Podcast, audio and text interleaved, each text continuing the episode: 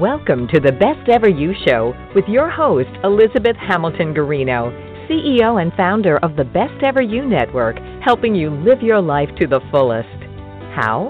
Real people, including celebrities, real advice, real places, products, and businesses, real life stories. It's all right here for you with this radio show, printed magazine, websites, community, and more. Remember to visit us online too at besteveryou.com. And now here's your host, CEO and founder of the Best Ever You Network, Elizabeth Hamilton Guarino. Hello, everybody, and thank you so much for joining us here on the Best Ever You show. Can't believe it's almost 2019. Uh, we're here among friends, and I hope that you grab your coffee, grab your tea, grab your water, whatever it is, your lunch, and uh, join us for the next hour or so. Uh, we have ICI with us. We have the ICI Associate General Counsel, Tami Salmon, with us, and we have ICI Director Joanne Kane with us. And ICI is the Investment Company Institute, and we're going to have a show all about investor protection. So, this is at a user level type of show. So, like if you're investing, if you know someone who's, invest, who's investing, um, for example, like mutual funds for your retirement, your child's education, or even like a rainy day, you might want to keep others from getting, hand, getting their hands on your savings for sure. Sometimes the threat comes from fraudsters, sometimes it comes from little known rules buried within your state government's bureaucracy bureaucracy. But because educated investors are more able to protect their assets, today you're going to learn about the potential risks to your assets being taken or stolen and the steps you can take to avoid them. So we've got two wonderful mutual fund fund industry experts with us, and uh, welcome. Thank you for being with us. Thank you for having us. And I'm I'm thrilled you're here, and I'm glad. Do you have the full hour to spend with us? Is that okay? About an hour or so? Yes, oh, absolutely. Yep. Great. All right. Um, and I have I, I, have both ladies on the on the speakerphone, and they're going to trade off answering the different questions that we have for them. If you have questions while we're live on air here, because remember we are live and taped live, and I don't edit this show, uh, you can tweet me at besteveryou, or you can email me at elizabeth at besteveryou.com, and we'd be happy to take your questions live on air. So, um, what if, if one of you could for us, just tell us what ICI is and why someone should listen to this show and what they might uh, gain from listening and giving us their hour of their time. Okay, so th- this is Tami. And the ICI, it stands for the Investment Company Institute, as, as you already mentioned. And investment company is the formal legal name for a mutual fund. So basically, it's the Mutual Fund um, Institute. We're a trade association for the mutual fund industry. Um, your audience is likely familiar with other trade associations, such as the American Medical Association that represents doctors, or the American Dental Association that represents dentists. We're a similar association, except we represent mutual fund companies. And so, what that means is that we represent the um, uh, interest of mutual fund companies across the board when they're dealing with uh, regulatory um, agencies such as the Securities and Exchange Commission or the IRS or the Department of Labor. We're kind of their voice. So rather than those agencies having to talk to each of the um, hundreds of mutual fund companies separately, we're kind of their voice. We collect the information and share it with regulators. And if regulators want to meet one on one with mutual fund companies, then we can facilitate those interactions. So we're the, the trade association representing the mutual fund industry and, and all their shareholders' interests. And what's the best way to get a hold of, of ICI? Would you like people to go to the website? Would you like people to use Twitter, Facebook? Where are you? And well, I love YouTube also. I noticed you guys are on YouTube as well with a lot of videos. But what's where would you like people to go? Yeah, we we try to be in as as much media media as possible in order to reach shareholders. But I think probably that the the best place to start would be on ICI's website, which is www.ici.org and there you can find out all kinds of information about mutual funds and, and um, issues that mutual fund shareholders may be interested in. Right. And then and I would add that the YouTube channel is great, as, as is Twitter and, and Facebook. Um, but if you're just getting started, the website is the place to start.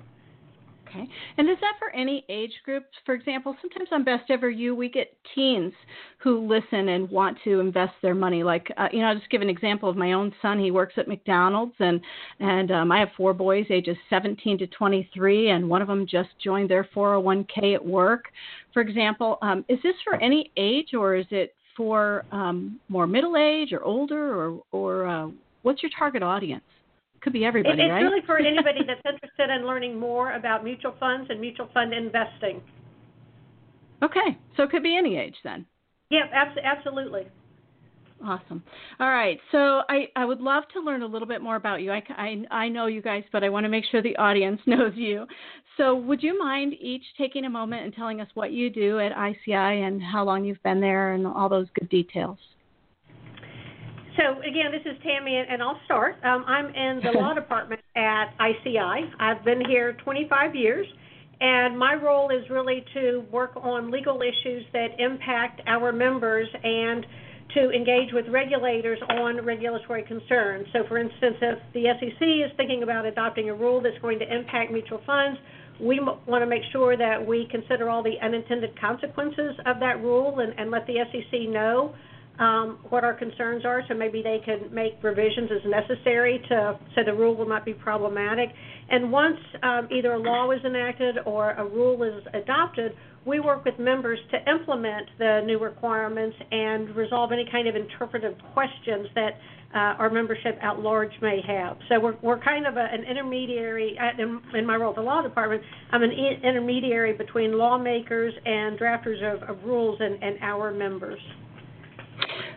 And, and I'm Joanne Kane, and I am a director of transfer agency and operations. Um, compared to Tami, I'm a relative newcomer. I've been here five years, um, but I do have over 25 years of experience in the mutual fund industry, um, generally in the compliance side. So, uh, assisting the companies where I worked in complying with the rules and regulations, and then supporting the customer service arm of, of those mutual funds. And what I do here is similar to what Tami does, but not as a lawyer. I like to I like to joke that um, I'm the one that tells them how things really work because I come from the operations side. and I, I have the knowledge of how the systems work and the internal processes and, and controls that are in place, um, in particular on the transfer agent, or as I like to refer to the transfer agent, as the customer service side of the mutual fund. Um, and I think maybe to level set before we jump into the conversation, when you hear us mention transfer agent, what does that mean for your audience? Um, and as I as I was joking, it, I do consider it the mm-hmm. customer service arm. But if you step back a minute and you think about how a mutual fund is organized, um, mutual funds are generally externally managed. And so what does that mean is that they don't really have employees. They have a board of directors, but there's no specific employees of a mutual fund. The board of directors hire the various entities that support the mutual fund. So, you know, your mutual fund traders and the people making the investors. But one of the most important contracts that they enter into is with the transfer agent who is the customer facing arm for the mutual fund. So they'll handle you know that's your call center where you can call in and get information about about your account is where you mail um, things too, whether you have a request for a purchase or redemption. It's who runs your the website and uh, all of those sort of customer service and customer facing things. And also, they're somewhat behind the scenes. They're not who you generally see out, you know, on an investment channel or whatnot. These are the behind the scenes guys taking care of the customers and protecting the customers' assets. And so that's the area we're going to focus on today when we're talking about mutual funds and protecting shareholders. Great. I can't wait to, to learn more. I think uh, with with having you both on here, it just presents such a great opportunity for all of our audience at Best Ever You to just learn more about money and investing and so forth. So I really appreciate your time and energy in uh, in helping our audience learn about this topic. So you you mentioned that ICI represents the interests of mutual fund investors. What type of um, work do you do eh, on behalf of those mutual fund shareholders? Do you, can you talk just? I know you kind of touched on it just now, but can you can you go into more detail about that? Just a little bit yeah, more. Yeah, so kind of from a, a, big picture perspective, I mean, basically everything that that we do here at the ICI is um, on behalf of the mutual fund shareholders. There, there are over 100 million mutual fund shareholders today. And so, as, as we're looking at issues or thinking about issues, they're foremost in our mind. So, for instance, I mentioned, you know, the SEC, you know, when they propose a rule, well, if the costs of that rule are going to exceed any benefits to shareholders, we want to make sure the SEC is aware of that because one of the things we're intent on is keeping mutual fund expenses down so they remain an economical investment for shareholders. Um, also, you know, we're engaged on initiatives such as reforming shareholder communications. If anybody has ever read a prospectus, you know how daunting it is. So we have been working for years on trying to reduce the um, amount of information that shareholders are provided and provided in more friendly form than, than they've had, you know, they've received it in the past. In the past, it was always, you know, you get a prospectus by mail. Well, you know, we're in favor of modernizing communication so people can get information online. So we we work on initiatives such as, as that. Um, some of the initiatives we work on at the congressional level um, involve protecting the tax advantage st- status of retirement accounts. You may recall, or may not remember, that uh, when tax reform was considered by Congress in 2017, so just last year, one of the issues on the table was to eliminate um, the tax advantages for retirement accounts. Well, that would have a significantly adverse impact on anybody saving for retirement through a 401k or an IRA. So we're up there advocating on behalf of shareholders to make sure that Congress is aware of um, if you eliminate those kinds of tax advantages, what that would do to, to shareholders. And we were really pleased that our arguments did carry the day, and, and Congress decided not to pursue that. So those are kind of the you know big picture stuff. But from a you know drilling down to the shareholder Again, if your listeners go to our website, you'll see there's all kinds of educational information there for shareholders. So when we see something that we think shareholders need to be aware of, we try to push that information out because from our perspective, the more knowledgeable a shareholder is, the better able they are to protect themselves. And, and so we're very engaged on educational initiatives as well. What types of projects are you currently working on to protect the interests of, of the mutual fund shareholders? What what uh, types of things have you got going on at ICI? Well, we've got a we've got a couple that I think we wanted to focus on today, and um, we we have three working groups that uh, I think the audience would be most interested in. And, and when I talk about working group, just sort of to level set for you, a working group for us consists of mutual fund members. So it, it could be, it's members of anybody um, of the mutual funds that you all know, the names that you hear often, or some of the smaller guys, some of the larger guys, um, and, and the people that work there participate in the working group and collaborate together, which is one th- great p- part about the operations side is there's no competitive between investments, so it's really about working together to do what's right, um, and it's amazingly collaborative. Um, and we have three working groups going right now. One is to protect shareholders from fraud. Another is to protect senior citizens from financial exploitation and abuse. And we'll talk a little bit uh, in a little bit what the difference between fraud is and exploitation. Um, and then lastly, to protect shareholders from being harmed by states' unclaimed property laws. And you had mentioned a little bit earlier in the intro uh, about little known regulations that may separate shareholders from the money, and this this is a good example of that. And so we have a working group that tries to prevent that. That's awesome. Can you talk about each? I don't know if this is too much, but can you go through each one of those? Do you mind taking the time to um, go through uh, the three different working groups in more detail? Uh, we're, we're happy to. So let's start with the first one that Joanne mentioned, which is is fraud. Um, so as I mentioned, you know, there's 100 million mutual fund shareholders, and collectively they hold approximately 21.5 trillion dollars in, in shareholder wow. assets. And as with Willie Sutton robbing banks, because that's where the money is, obviously mutual funds are holding a lot of money that that fraudsters would be interested in getting their hands on. So one of the things that we're very much focused on is is making sure that they don't get their hands on um, shareholders' assets. Um, and this came into focus for us within the last year because if you recall, back in the summer of 2017, Equifax, which is one of the, the three credit bureaus, experienced a significant data breach.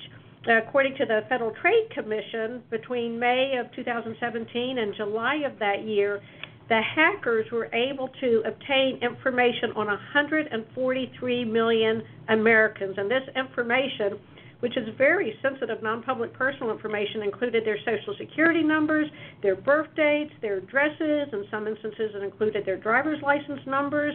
They were also able to steal credit card numbers for over 200,000 people. So you can imagine the treasure trove of information that wound up in the hands of fraudsters that they could then use to couple it with other information to try to get access to the financial accounts that these individuals held. So what we heard from our members following this breach is they were experiencing a significant uptick in attempted frauds and people trying to impersonate uh, shareholders in order to get their um, hands on the shareholders' assets. So this information came to us, as Joanne mentioned. We have, you know, transfer agent committee where mutual funds get together to talk about what they're seeing and what they're experiencing. So it was through one of these meetings that this issue came up, and the members at that time requested that that we put together a working group that could focus more closely on, okay, if we have fraudsters trying to get into these accounts, how are they doing it? So we could compare notes to to make sure that our members could you know, make sure that the fraudsters were not able to, to get into these accounts. So Joanne is the one that created this this working group, and and she'll tell you now about some of the, the work they've done, and and it continues to this day. And I'll clarify to start with though, fraud's always been around. Um, you know, it used to be they'd wait by your mailbox and steal a check, or you know things like that. But as as you know, online came along and um, the internet and technology becomes more sophisticated, so do the criminals. Um, and one good thing about criminals, generally they're lazy, so it helps us in that. well, I mean, if you think about it, if if you have you know three cars and one's unlocked and two are locked, the criminal's going to go to the unlocked car and take the contents of the car, whereas you know they don't need to break a window or whatnot. So it's it's similar in in the financial space.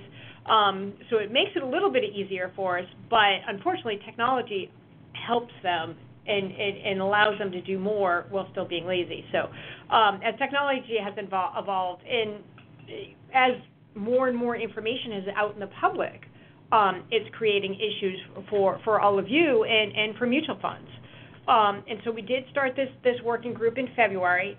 Uh, all of our members are representatives, so all of all of the mutual funds have some form of representation on this working group. Um, and the main goal of it is to share what people are seeing. Uh, the best defense is to know what's out there. So, what are the scams that you're seeing? What are the mechanisms that they are using to try and gain access to mutual fund accounts? Um, and, often we see that it's you know compromised the shareholder not at the mutual fund, but unfortunately through identity theft of, of that shareholder. So they they have that shareholder's personal information. They may have access to their bank account or their email. Um, and, and sharing among ourselves what's out there is extremely helpful so that you can prepare that oh if i see this happen in my shop how would i know to stop it um, we also are looking at various technology that's out there that can assist the mutual funds for example voice print technology has come a tremendously long way in that a call center rep if they're using this voice print technology can tell whether Tami is pretending to be me. They can tell based on the background noise. Is that appropriate for a person making a financial transaction? Is you know, are they calling from a bus station? Um, is there stress in her voice? Is there is she nervous? Um, is she a female pretending to be a male? Um, you know, there's all kinds of characteristics so that literally the phone representative can get a red light or a green light you know, a red light being like, oh, there's something wrong here, you, you, you might want to investigate further, or green light, they've they've sort of passed all of these these tests. Um, so we're looking, you know, with the members at all the different technologies that's out there. Um, we've been tracking. We have a, a matrix that we track of all of the different scams or scenarios that funds have seen. Again, to share because knowledge is power. Um, we've conducted surveys of practices so that we understand what controls work, what controls might need to be tweaked because you know they're a little bit outdated. Um, and it's just the collaboration alone is enormously helpful for our members um, as they work together. And it also gives our members a forum to say, call up and say, hey, we just had this happen. You all might want to watch out for this. You know, we've been able to stop this guy from coming in, but he's going to come to you next. So be prepared. Um, and, and so all of those are enormously helpful things for, for our members and for, for the shareholders. Yeah, and, and I would just add, um, our members are incredibly willing to share because this is an area where there is no competitive advantage to keeping the fraudsters out. If, if fraud harms one mutual fund shareholder, it's going to harm all of our members. So the members are very interested in working together to, to cumulatively protect um, mutual fund shareholders. The other thing is the information that we're gathering, it's for our members' eyes only. The last thing we would want is for the fraudsters to know the sophisticated steps that we're taking to, to keep them away from our shareholders' accounts. So we're developing this, this matrix, but it's just for our members' information so they can use it to harden their defenses. But it, it, it would in no way ever wind up in the public domain. Got it. So we actually got a question um, while you were talking, and uh, someone asks, "Am I safe sitting down at my own computer? You know, like hypothetically, am I safe sitting down at my own computer and logging into my own accounts and so forth? Is that secure?" I, I would say yes. If you're on, on your home network and you're using an encrypted Wi-Fi, then you are safe. I would never, and this is one of our tips I think that we were going to share later, is never log in from Starbucks or some other public Wi-Fi and access your financial accounts because um, you never know who's out there snooping to steal your information on that public Wi-Fi. So at home, as long as you have an encrypted, password-protected Wi-Fi, yes. And okay. the other point that I would add, you know, we've been talking about the transfer agent committee. ICI also has a technology committee, and we have a chief information security officer committee. And those committees are comprised of the employees in our um, in mutual fund companies that are dedicated to protecting shareholders from cybersecurity fraud and all. So the mutual fund companies on their end are taking great steps to, to make sure that their um, systems are up to snuff and that they're not going to be compromised. So, yes, you would be safe logging on from your home computer, but as Joanne said, do not log on from a public domain. Right. I know Starbucks is very convenient, but I, I wouldn't I wouldn't use anything on a public domain that you are entering a password. So whether it's social media um, or your financial accounts, because keep in mind some of the information on social social media ties to a lot of people's passwords. So I wouldn't log into that on a public domain either. Okay, we've got one more question. Um, Brad from Boston. Thank you, Brad, for your compliment about our show, and uh, he's he's thankful that we're all here today talking about this. Um, he wants he would like you to talk more about the word cybersecurity. Uh, so, so cybersecurity is, is really focused on protecting um, consumers in an electronic environment. So, you know, if you're talking about accessing an account, making sure that the, you know, obviously most funds, you know, now have, you know, passwords and they're they're moving to two or three factor authentication to make sure that when you log in and say it's you, that in fact it's it's you. And so what they're doing is is trying to take steps as necessary to make sure that they're able to authenticate whoever that shareholder is. So, for example, and, and again, all this is behind the scenes and, and you would not see it. If you're logging in, it'll, you're an American resident, and you're logging or somebody's logging into your account from um, an ISP address that's nowhere in the United States, that's going to raise a red flag. And as you're coming in, the, the financial institution, the mutual fund, is going to know wait a minute, that's not their home computer. And you may have noticed sometimes when you attempt to log into your account from a computer that you don't use all the time, you'll get a pop up that says, We don't recognize this device. We want to ask you some additional security questions. That's because the financial institution is monitoring where that electronic communication is coming from. So when we talk about cyber, those are the kinds of steps that our members are taking to make sure that they're able to authenticate the shareholders that are coming in to ensure that if you say you're John Doe, you are in fact John Doe. And then on your the the flip side, at home, you would want to make sure you have a good virus protection on your home computer to prevent any from one from hacking into your system. So, you know, sort of goes both ways. Well, the mutual funds are doing the best they can. You also need to do the best you can to protect your home information. Yes, always make sure your antivirus software is up to date on, on a home computer Because, Good advice. You know, and fraud, fraudsters know when there's a gap, and they're going to try to exploit that gap. What uh, what motivated you guys to to pick up on all of this and and work on on these issues before we move into senior investors and the fraud that uh, surrounds that whole group of investors? What what really was there was there a moment or uh, well, it's. I mean, I I was responsible in in my old role before coming to ICI um, for fraud prevention at the mutual fund that I worked at. So I have an extensive background in it. But then hearing from our members following the Equifax breach that that Tami mentioned.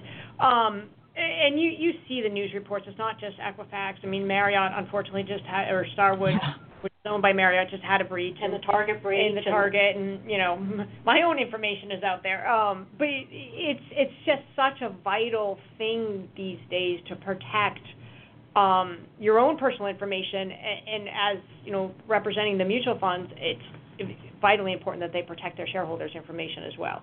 Well, and again, also, you know, if, if a shareholder is burned by fraud, they're not going to invest. You know, it's not just that that mutual fund company they're going to stop investing in.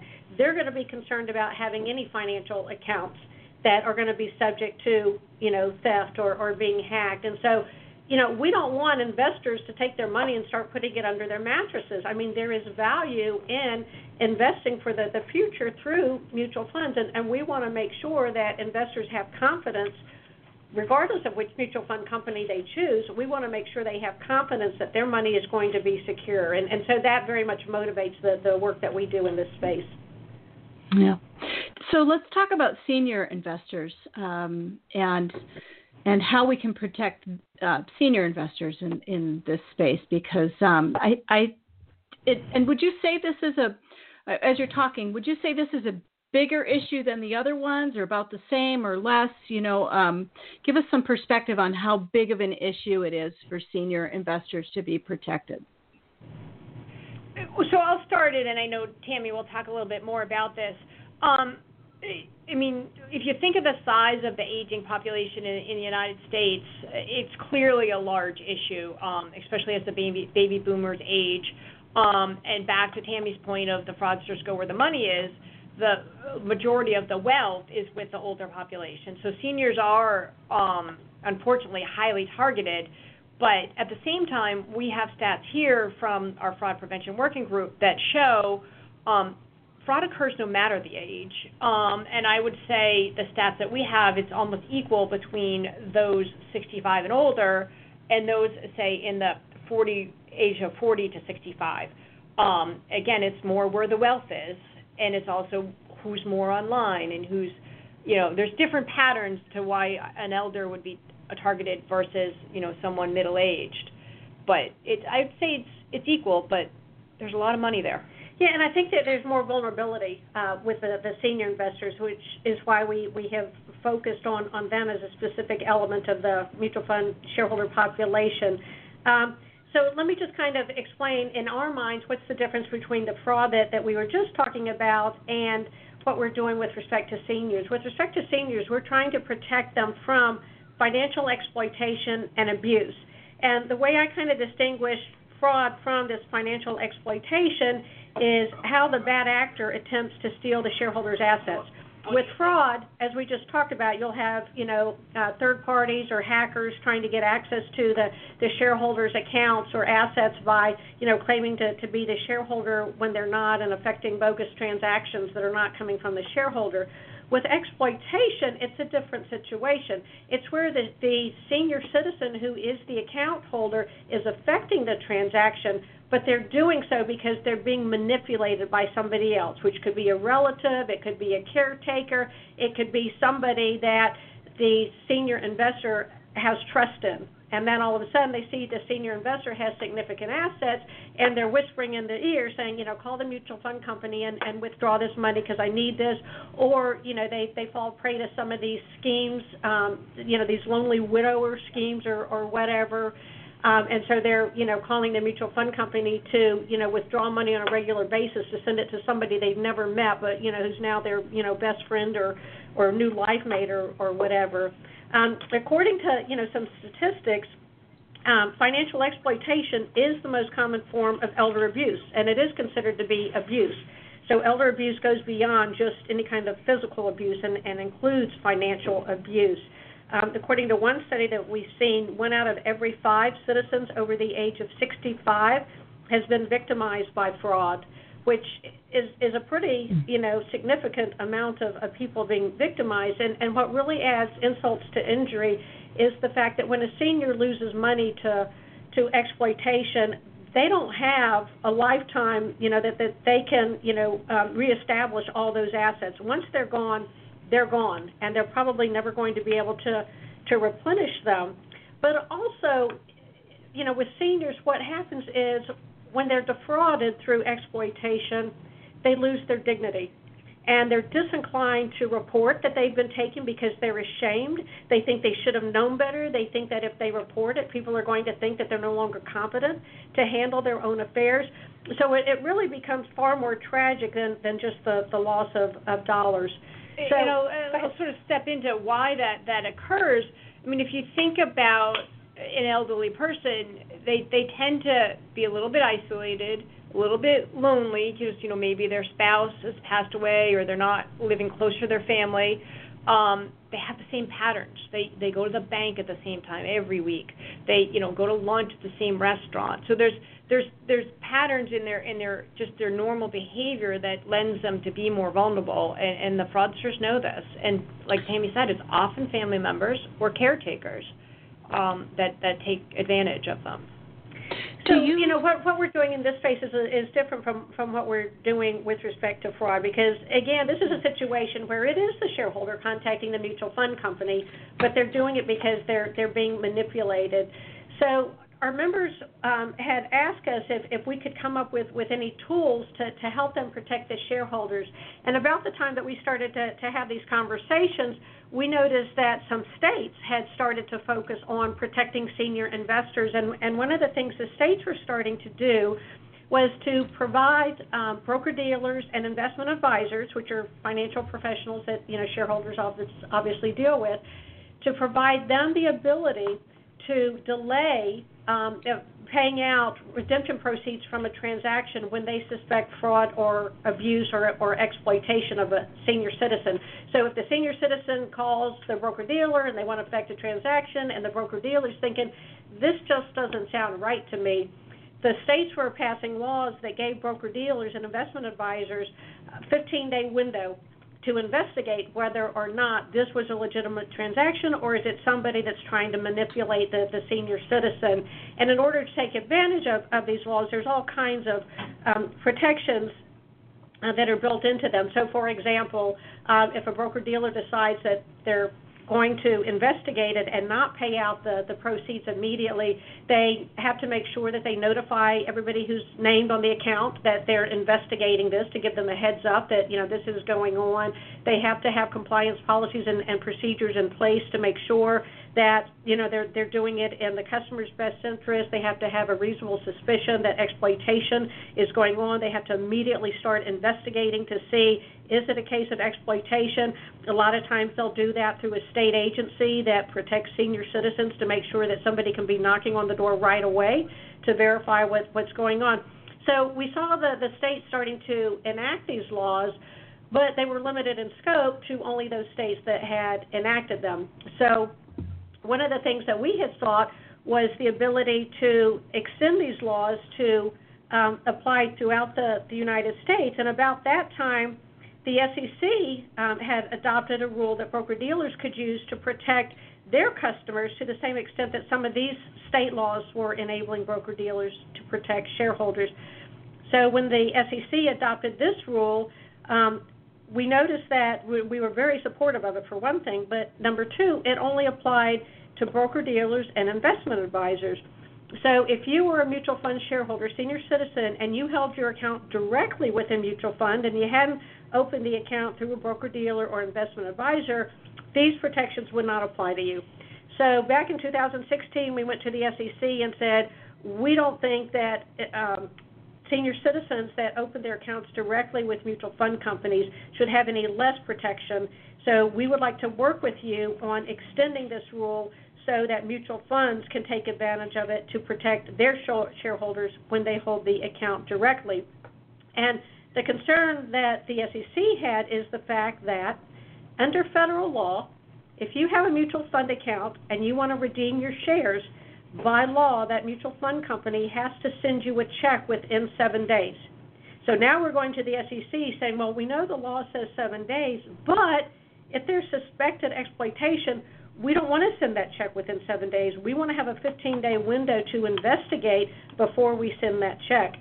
So it took two years working with the, the SEC to convince them of the, the merits of this, but they agreed with us. So as of the spring of this year, mutual funds now have legal authority to delay paying out redemption proceeds from a mutual fund account if they suspect financial exploitation or abuse of a senior citizen. And um, in order to do so, though, a mutual fund has to jump through all the, the, the same hurdles that a broker dealer would. So we would have to send written notice to all owners of the account, letting them know that we're delaying paying out the proceeds because we suspect exploitation. We have to conduct an investigation we have to go through all the steps that a broker dealer with to make sure that we're putting the shareholders' interest ahead of the mutual fund and uh, uh, mutual funds' interest when we are delaying paying out the proceeds. And we realize that if it turns out to be a legitimate transaction, we may have deprived the shareholder of their assets for a limited period of time, but we think we would rather err on protecting senior citizens from exploitation than just letting that money go out the door because once it's gone, it's gone and you're never going to get get it back in the account. So that's what we mm-hmm. were doing to, to get the regulatory authority to do that. But then once we had the authority, then it was incumbent on us to work with our members in order for them to take advantage of the uh, relief that we just got. And so that's where Joanne's transfer agents committee stepped into the, the fray to, to work on these issues. Right, and we've we've been working through them to assist the transfer agents in, you know, as Tami said, going through the hurdles to to be able to use this relief. Um, and I think there's 12 conditions that the mutual funds have to meet. So we've literally been going one by one uh, with the transfer agents so they would understand how they could comply with them and what they need to do. Um, and then the last piece that we're working on is identifying situations where this relief would be beneficial. So what are the red flags that as as a transfer agent you would look for to identify potential exploitation and and be able to say oh hey hold up. We might want to hold this redemption for 15 days while we while we make sure that the the the shareholder is not being exploited and the redemption request is legitimate. Um, and, and this is a case that that I would say the transfer agents are extremely supportive and want to do the right thing to protect um, their elderly shareholders. And you know, one of the things that, that our members are doing as, as part of this working group to implement this is to compare notes on what kinds of exploitation that they've seen. And so, for exam- example, you know, if, if you're talking to the, the shareholder and every time the mutual fund asks the shareholder a question, you hear them asking somebody else the question, that person giving them the answer, and then the shareholder feeding it back to the mutual fund company, that would be an example of a, a red flag. So that that's the kind of thing that, that we're talking about and the kind of information that our members are sharing. So everybody's kind of wise to, to how seniors are being exploited. And unfortunately, it, it happens. And the other one that we see commonly with the age of the internet is is the romance scams. Yeah. Um, and it's you know uh, the best sure. example I have is is there was a shareholder who met a significant other who lived overseas and who was building a pipeline. And so they wanted to redeem money to fund this supposed significant other's pipeline of that they had never met.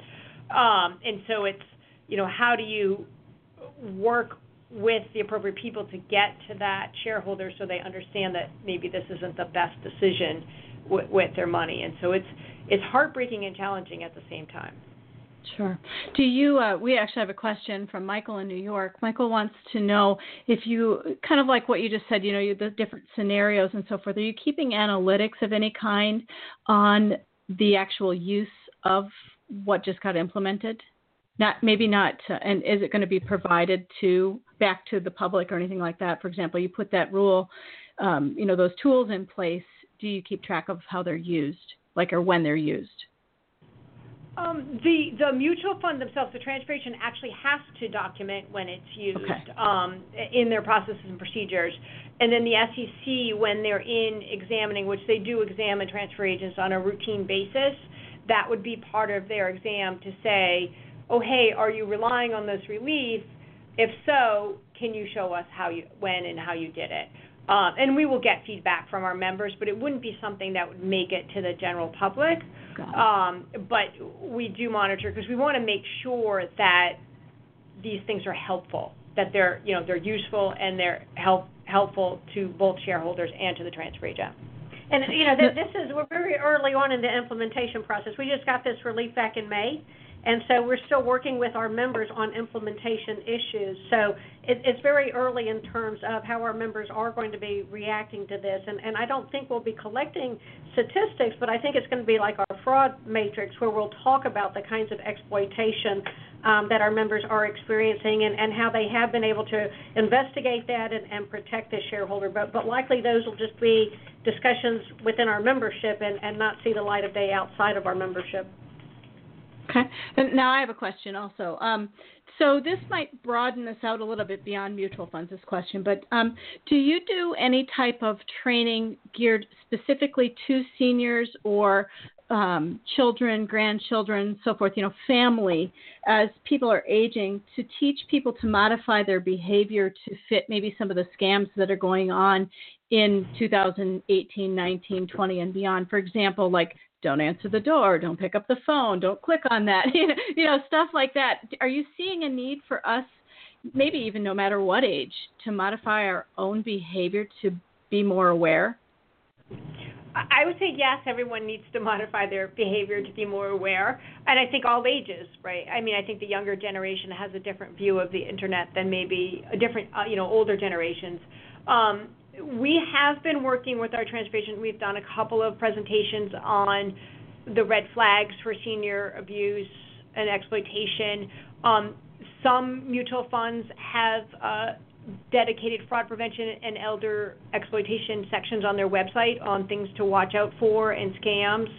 Um, and you know we've been promoting that. One of the things we are working on, and it's not available yet, is we will have a fraud prevention section on our website um, next year with some of these things. But there are a number of resources out there, whether it's through AARP or the Federal Trade Commission, that lists. Um, the Federal Trade Commission actually has a list of the ongoing scams that are out there, and as does FINRA, which is the regulatory um, body overseeing broker dealers, has a nice online resource center um, for how investors can avoid fraud. And, and I think we're going to provide these to you to share with your, your audience um, on your your your um, Facebook and, and blogs. Yeah, so we're Yeah. we're not doing any educational outreach in in those areas because you know I, I think there's enough information out there currently between what Joanne just talked about. The the state securities commissioners also have their own information. So I think there's already a lot of information out there for anyone who wants to know how to protect themselves to you know learn steps to take. But but we have not done any public outreach on in, in that area. Okay. Um, and does that, when you say you, you haven't done, does that mean you won't, or, or you're not planning on it, or you just haven't done it yet? Uh, my guess is as we start to build out the, the fraud section of our website, we'll probably add information to, to that. And typically when we put stuff like that on, on our website, it's, it's to educate the public. So um, Yeah. it would be an educational piece for the, the public to, to access and take advantage of. Awesome. All right. Um, I'm going to just take a really quick break for just a second. Let us all catch our breath a little bit. And I just want to say thank you to Stephanie at ICI for organizing this. she does such a great job um, in helping us organize these shows and producing the information and so forth. So I just wanted to give a giant shout out to Stephanie and say thank you, thank you, thank you. It's just always such a pleasure working with you and everyone at ICI.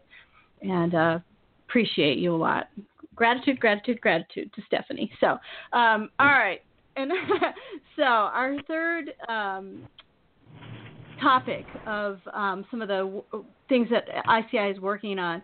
Um, is I don't know if I'm going to pronounce this right, and I forgot to ask Stephanie, but it's achievement. Am I saying that right? Because that's not a You- real common right. word in my vocabulary. Yep. So I think I'm going to have a learning moment here as well and uh, and our audience um, to learn what that is exactly and um, make sure we pronounce it right. So it is escheatment, and I am so happy to have the opportunity to, to educate both you and and your listeners about this because it, it's an issue that I'm I'm really passionate about because I'm appalled at what the states are doing. Um, so escheatment uh, refers to state laws, and every state has a law, and it enables the state to take custody of property that the state has deemed to be abandoned by the owner of the, the property. So again, we're talking in the mutual fund context. So if the state has deemed a mutual fund shareholder to have abandoned their mutual fund account, then what happens is after some period of time, the um, share the mutual fund company is required to turn that account over to the state the mm-hmm. thinking being that, well, if the mutual fund has lost contact with this shareholder, the state has superior resources through their, their tax records or property records, et cetera. They can get a good address on this shareholder. They can find the shareholder and they can reunite the shareholder with their money and, and everything will be great.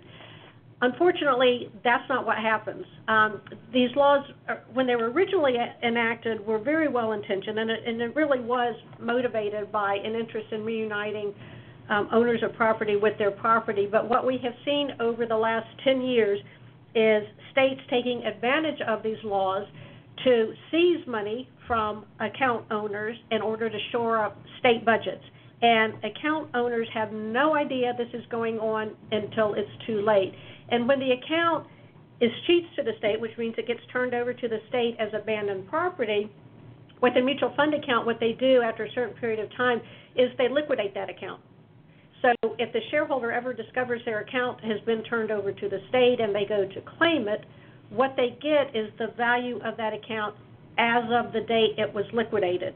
So if if your account was turned over 5, 10, 15 years ago and you're showing up thinking, "Oh man, this is going to be a lot of money because look what the markets have done, look at my reinvested dividends," you will be shocked to find, "Oh, by the way, the state liquidated the, that account years ago, so you did not get the advantage of, of any of the, the growth or reinvested dividends or you know the, the, the benefits of, of the market with respect to, to that account. And, and let me talk about how, how states have done this. So back in the good old days when states were intent on reuniting shareholders with their money, for mutual fund accounts, they used to say um, a mutual fund has to deem the account abandoned if the mutual fund has been sending mail to that account, and that mail has come back to the mutual fund company as undeliverable. When that happens, the mutual fund, by law, has to find a good address on that shareholder. And if they can't find a good address on that shareholder, then they start a clock ticking. And it used to be if that clock ticked for seven years and the mutual fund company had not found that shareholder, then the mutual fund company had to deem the account abandoned and it was turned over to the state, again with the idea that the state would try to find the shareholder. After the financial crisis, when states were anxious to get their hands on more money, they changed the laws. And they didn't bother to tell anybody owning these accounts that they changed the laws. And they changed them in two very significant ways. The first is with respect to using return mail as the, the trigger for deeming an account abandoned. They decided, no, we're not going to use return mail. We're going to use date of last contact, which means that if the shareholder has not affirmatively reached out and contacted that mutual fund company, you have to, to track the period of time that that shareholder has had no contact with the mutual fund. So if your last contact was five years ago, then that account may be deemed abandoned because not because you're not getting your mail, and the mutual fund knows you're getting your mail because they're sending you quarterly statements and, and annual reports. So you're still getting your mail. But the state said, but if that shareholder has not contacted that mutual fund company, we think they've abandoned that account. So that was one of the changes that they made is to go from this return mail standard to say, well, yeah, the owner can be getting mail, but if they haven't contacted the financial institution, then obviously they've abandoned the account. The other thing they did is, as I mentioned, that the clock would start ticking, and there was a seven-year dormancy period. We saw the states go from seven years to five years to three years. And what that means today is if you have an account at a financial institution, including a mutual fund, and you have not contacted that institution once every three years, a state could say that you have abandoned that account and require the mutual fund company to turn it over to the state as abandoned property. Um, this wow. obviously this yeah. Is, oh yeah. Oh yeah. And then when the state gets profound it, comment. They, they, can, they can liquidate it. And what adds harm to injury, and, and this is something that, that I want to emphasize, don't presume that just because you have money going into that account every month or money coming out of that account every month that you're protected. Because the states hmm. say, no, that was contact when you set up that feature on your account. But each month or each quarter that that remains in place, we don't consider that to be contact. So you could be somebody that has set up, you know, payroll deduction or whatever and have money going into an account every month. But if you have not affirmatively contacted your mutual fund company by calling them, by logging on to a password protected account, by emailing them, a state could say that you have abandoned that account and they can seize it. And, and this, um, in Texas last year, as, as I mentioned, you know, we, we work on state legislation and all, and there was a bill introduced in Texas last year where there was a man that he was, you know, a, a working guy and he had money going from payroll deduction into a mutual fund account every month. And that account was deemed abandoned and it was turned over to the state as abandoned property. And he was absolutely outraged. So he had gone to his legislator in, in Texas to to try to get um, you know some relief to to make sure that that could not happen to, to others. That the law did not pass, but these are real life examples. There was another um, instance where uh, North Carolina was going to revise their law, and again, they were not successful. But there was a gentleman who had an account at a, an investment account at a bank. It was a local bank in a small town in North Carolina, and he was going into that bank every week just because that was part of his routine. He knew the tellers would go in, chit chat with them, and all his account was turned over to the state as abandoned property because the bank was not recording every time he walked into that bank to be contact. So he was deemed to have abandoned his account. And in that instance, under North Carolina law, once the account is turned over to the state, any monies that are deposited into the account after it's escheated belong to the state, not to the owner. So that gentleman was able to get his account back but in the meantime, he had been paid a $10,000 capital dividend on the account. He could not get that money back. Under state law, that dividend belonged to the state of North Carolina. And when I said states are doing this to get revenue, it's it's not an understatement. Today, California is sitting on seven billion dollars in escheated assets. They expect they'll return less than one billion dollars to shareholders because again, they're not looking for shareholders. They take in the money. If a shareholder happens to show up and, and claim it, yeah, they'll pay it out, you know, as of the value they liquidated it. But they're not looking for for the people that have lost their their accounts to the state. Nationwide, there's over 42 billion dollars sitting in state coffers from escheated property. In California, it's the fifth largest source of revenue for the state. The four larger sources are all statewide taxes. In Delaware, it's the second largest source of revenue for the state of Delaware. So it's a huge, huge amount of money that's flowing to the states, and shareholders have no idea this is going on. And, and that's why I'm so passionate about this and why I am so yeah. appalled at what the states are doing by seizing these, these assets for their own coffers and not letting shareholders know what they're doing. So when we discovered this is going on, we wanted to do whatever we could to protect shareholders. And we do have a resource center on our website, and I'll be happy to provide you the, the link to, to get the information. It talks in very plain English about what this is, what you can do to, to protect yourself, frequently asked questions about what's going on. I would encourage everybody to learn about yeah. this issue and protect your accounts by contacting your financial institution once a year to make sure that your account is not going to be deemed abandoned. And as I mentioned, it's it's, it's really that the state laws require you to contact you know the institution once every three years, but nobody's going to remember. Wait, did I do it last year? Do I need to do it this year? So we encourage find a, a time, whether it's a birthday, a tax date, whatever. Find a, the same day each year, and just use that as your opportunity to contact each of your financial institutions to say, I don't need to make any changes to my account but I want you to know that I'm, I'm still here and I'm still interested in my account. So I, I um, wanted to turn it over to Joanne so she can talk about some of the things our members were doing behind the scenes to protect investors when we saw this going on. Right. Right. So yeah, I share Tami's passion uh, on this as well. I mean, it's just outrageous. Um, I do too. And, you do right. We're glad to have you on board. yeah, I'm on board. Mutual funds are a long-term investment. They're not intended for you to have to call every year, um, especially if you're saving for your child's education or for retirement. I mean, you're not going to be redeeming or transacting in that account every year. Um, so some of the things that our, our members are doing, um, they do send letters to, so they try to track. Um, one of the things we had to do was build tracking mechanisms for when did you call? Did you log on to the internet?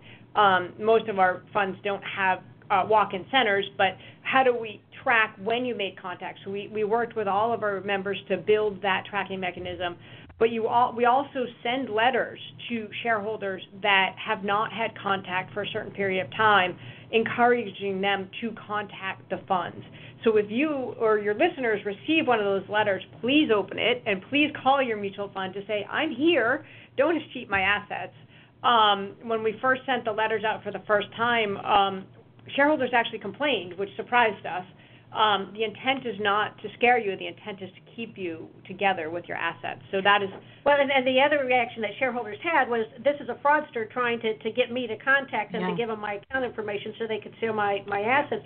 So one of the things that we said to investors is, if you don't trust the letter, look at your last statement and contact your your uh, mutual fund company based on the contact information in your last statement, so you know you're getting through right. to the right people. Right.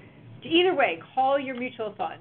Um, and, and, they do. I mean, they, there's an, a tremendous effort on the transfer agent side to to prevent assets from being escheated.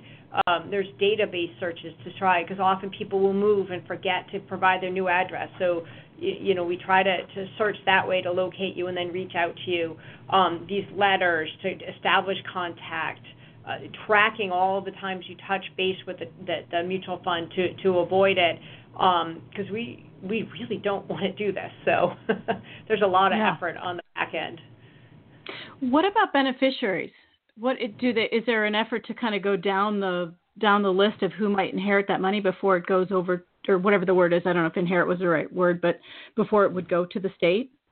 Um, well, so keep in mind if it's a general mutual fund account in your single name or a joint tenant account, there's often not a beneficiary listed. Retirement plans, yes, if there's beneficiaries, um, the, the, mutual funds will try to go there if they know the owner ha- is deceased.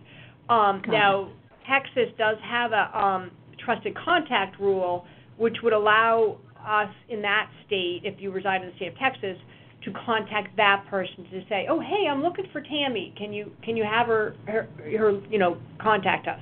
That trusted contact can't transact on the account, but they can help us get connected to the person if they're lost. Well, and, and the mutual fund is is not going to treat the owner as deceased unless they have been provided proof that the owner is in fact deceased. Because again, that that's another scam is to say so and so has died, you know, I'm the beneficiary. So before a mutual fund would treat an account owner as deceased, they want to see a copy of the death certificate. And it's only at that point that they would then look, okay, if this person is, is deceased, then, then who is authorized to, you know, have access to this account? And if they can't find the beneficiaries, but typically it's a beneficiary or an account rep- or a, a state representative that would be providing the death certificate. But if they can't uh, find the beneficiary, then the clock would start ticking, and, and then the account could be turned over to, to the state because the beneficiary was not aware to, to claim it. So, uh, why are retirement accounts of particular concern? Why why those retirement accounts? Is there something different about them? Um, well, they're they're different in that the time horizon is obviously obviously much longer if you're saving for retirement. Um, there's also generally a period of time between your retirement and when the majority of shareholders begin to access that retirement account to take assets. So there's a period of time where there truly may be no activity. Um, and so that's that's concerning to us um, because the states don't really understand that. Now, the good news is generally most states don't require IRA or retirement accounts to be escheated until the owner's 70 and a half. Um, and there, there's a magic date with 70 and a half. That's when um, retirement account owners or IRA owners are required to start taking the minimum amount of distribution from that account. Um, and so if they don't see that happening, the states want to get their hands on that. Um, what's happened recently is the IRS uh, earlier this year issued guidance that said to mutual fund holders and other holders of financial accounts that, oh, if you're going to escheat a retirement account, not only are you going to escheat it to the state, but we'd like our share too. So please withhold 20% in taxes and give that to us. And oh, generate a tax form for the shareholder as a taxable event and send it to the shareholder that you've lost contact with. There's no sarcasm intended here at all. Um, and, um, and, you know, so it, taking something that's already harmful to the shareholder and making it triple you know, in harm in that there's now taxes withheld and a tax form generated that the shareholder may or may not receive. Um, that guidance was supposed to take effect January 1st of 2019, so within a few weeks. Um, ICI, along with some other trade associations, um, worked together to get an extension to that. So we have a year extension. But in the meantime, we also don't think that the IRS has the right to dictate this. Um, for a number of reasons, we think that they don't have the legal authority to override the SEC rules and require a forced redemption of shareholder assets for the purposes of withholding or to turn it over to the state. So Tami and I have a lot of work ahead of us with the other trade associations to try and stop this. But that is one of the reasons why um, we're so concerned about retirement plans. Yeah, so yeah. imagine if you're the owner of one of these retirement accounts and you find out not only that it's escheated to the state, and they've liquidated it, but oh, by the way, the IRS has, has already taken a tax penalty off the top of it because they're considering this as you taking 100% distribution of your retirement account, even though you had no idea that somebody behind your back was transferring this account to the state because state law required it. And you didn't receive the cash. And you didn't receive the cash. So it, it's incredibly problematic for retirement accounts, and it's just another, you know, exacerbation of what's going on in the escheatment space. Yeah. Well, I think it's just so important to even know that. I mean, I bet I bet people listen to this show and have and that'll be the first time they hear of this. Um, and so I think it's really important to get the message out on that. So if there's anything I can do or best the best ever you network can do to pass this, you know, not only just the whole show, but that specific information out, I think that would really benefit a lot of people, especially considering what you said about that being such a revenue stream for states. Yeah, and we're we're happy to do that. There's one other piece I, I want to add to, to this discussion, and that is um, if you have already uh, had lost an account to a state, if you contacted a financial institution and, and you know to, to inquire about an account, and they say, oh, we don't we don't have that account anymore. Um, it's likely because it has escheated. I, I was working on, on some literature on, on this issue, and my secretary, who is from Atlanta, she was reading it, you know, helping with me with it, and she says, "Oh my God, you know, when we were growing up, my dad established credit union accounts for me and my three sisters, and several years ago, I went to the credit union to to you know get my account, and they said they no longer had it." And in her mind, that was kind of the end of it. And I said, "Oh my gosh, no, you you know, you've got to contact the state of Georgia and, and find your account." So there is a website that I'd like to give you right now, but we'll also include it in written material. We'll we'll provide to you after the podcast. It's www.unclaimed, one word, .org.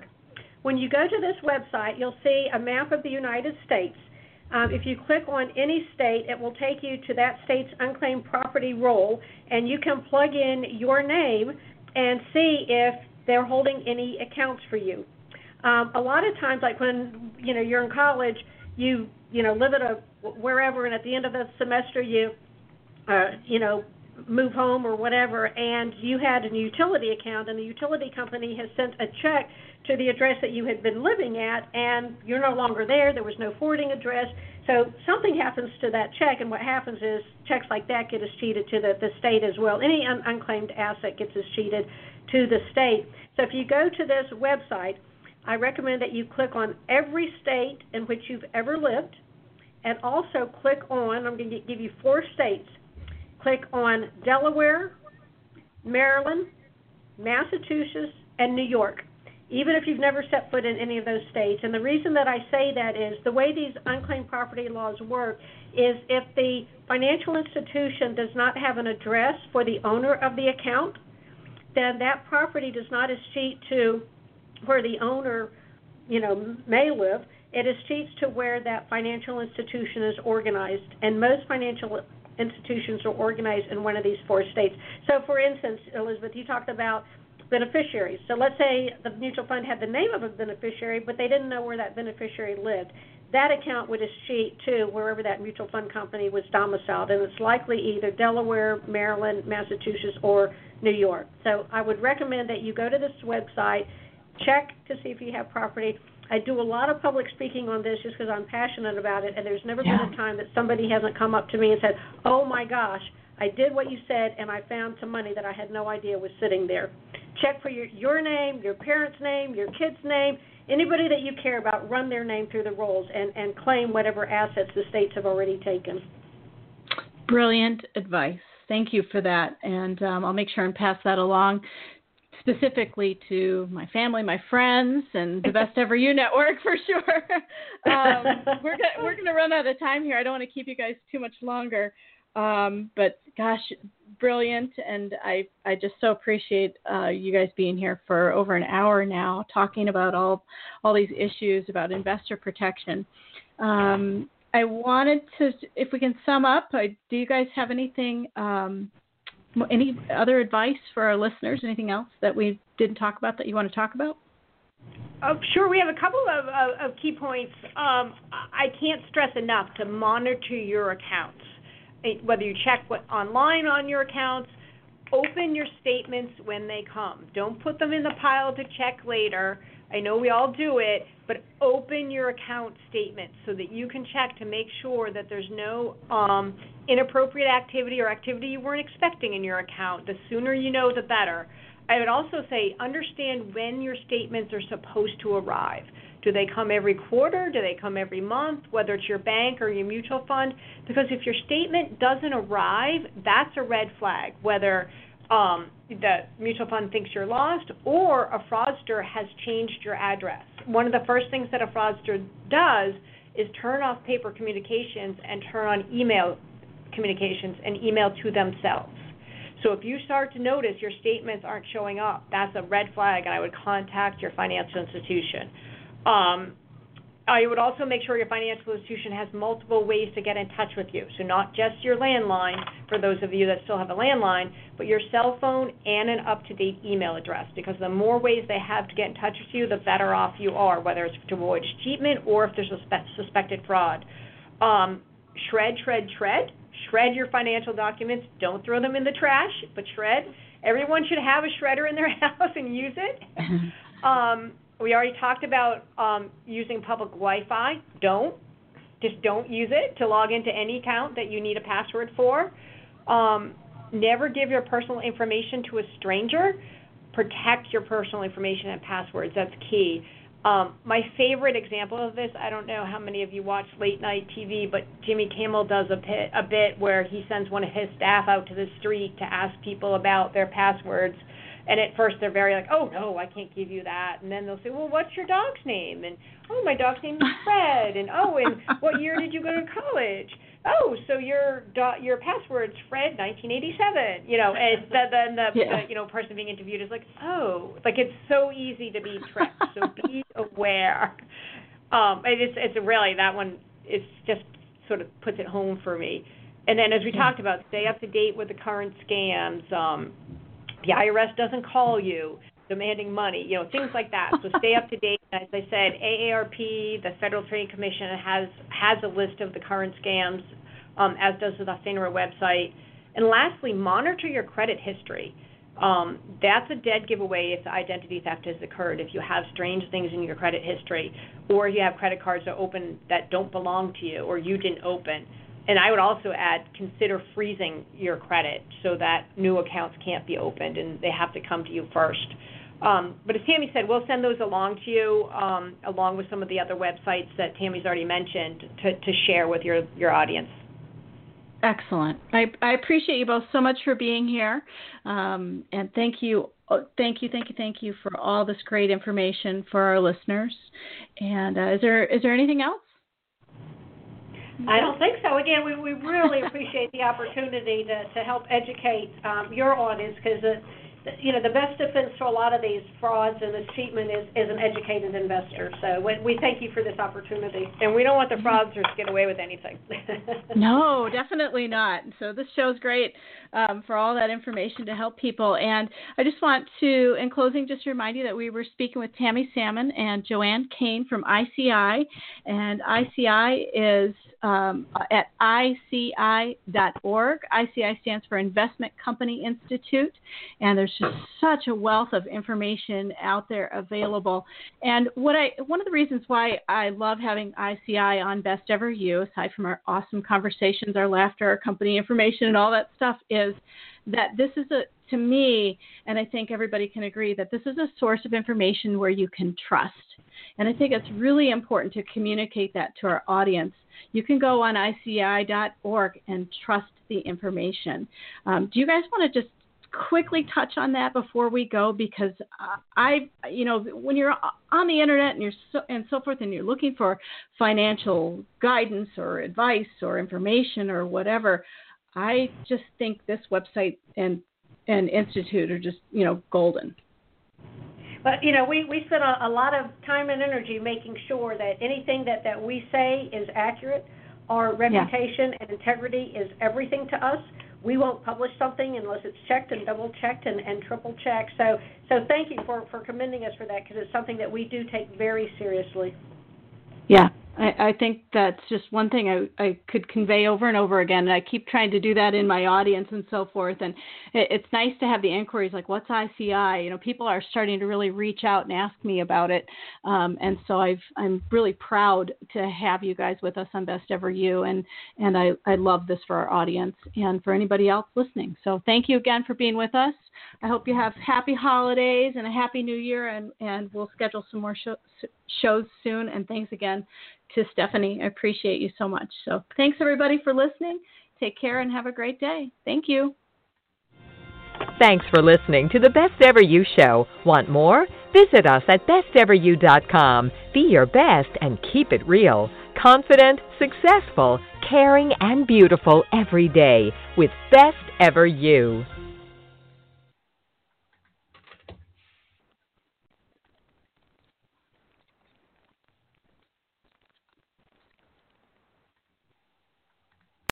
Lucky Land Casino asking people what's the weirdest place you've gotten lucky? Lucky? In line at the deli, I guess? Aha, in my dentist's office. More than once, actually. Do I have to say? Yes, you do. In the car before my kids' PTA meeting. Really? Yes. Excuse me, what's the weirdest place you've gotten lucky? I never win and tell. Well, there you have it. You can get lucky anywhere playing at LuckyLandSlots.com. Play for free right now. Are you feeling lucky? No purchase necessary. Void where prohibited by law. 18 plus. Terms and conditions apply. See website for details.